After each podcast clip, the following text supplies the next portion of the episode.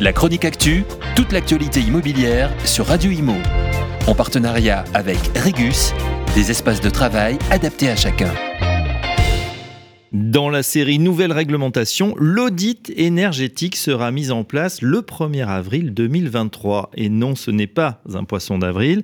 Les mises en vente devront être accompagnées de cet audit énergétique. Alors qu'est-ce que c'est exactement? L'audit énergétique, c'est un bilan complet de votre habitation.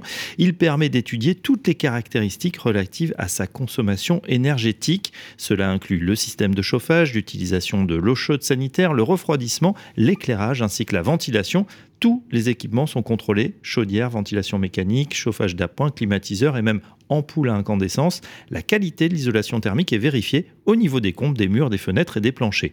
Et enfin, bien sûr, vos habitudes de consommation sont prises également en considération. Le but de cet audit énergétique, identifier les logements trop énergivores et donc les passoires thermique.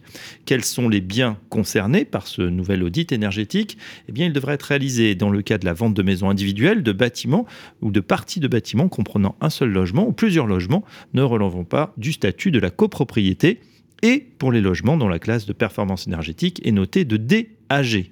Un petit mot du calendrier d'entrée en vigueur de cette nouvelle réglementation.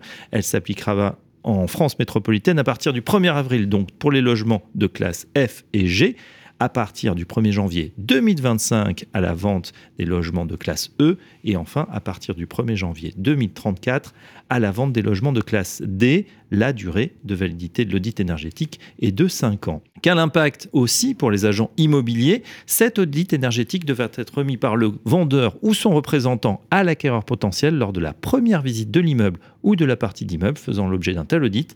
Il devra donc être réalisé avant toute mise en vente du bien. La chronique actu, toute l'actualité immobilière sur Radio Imo.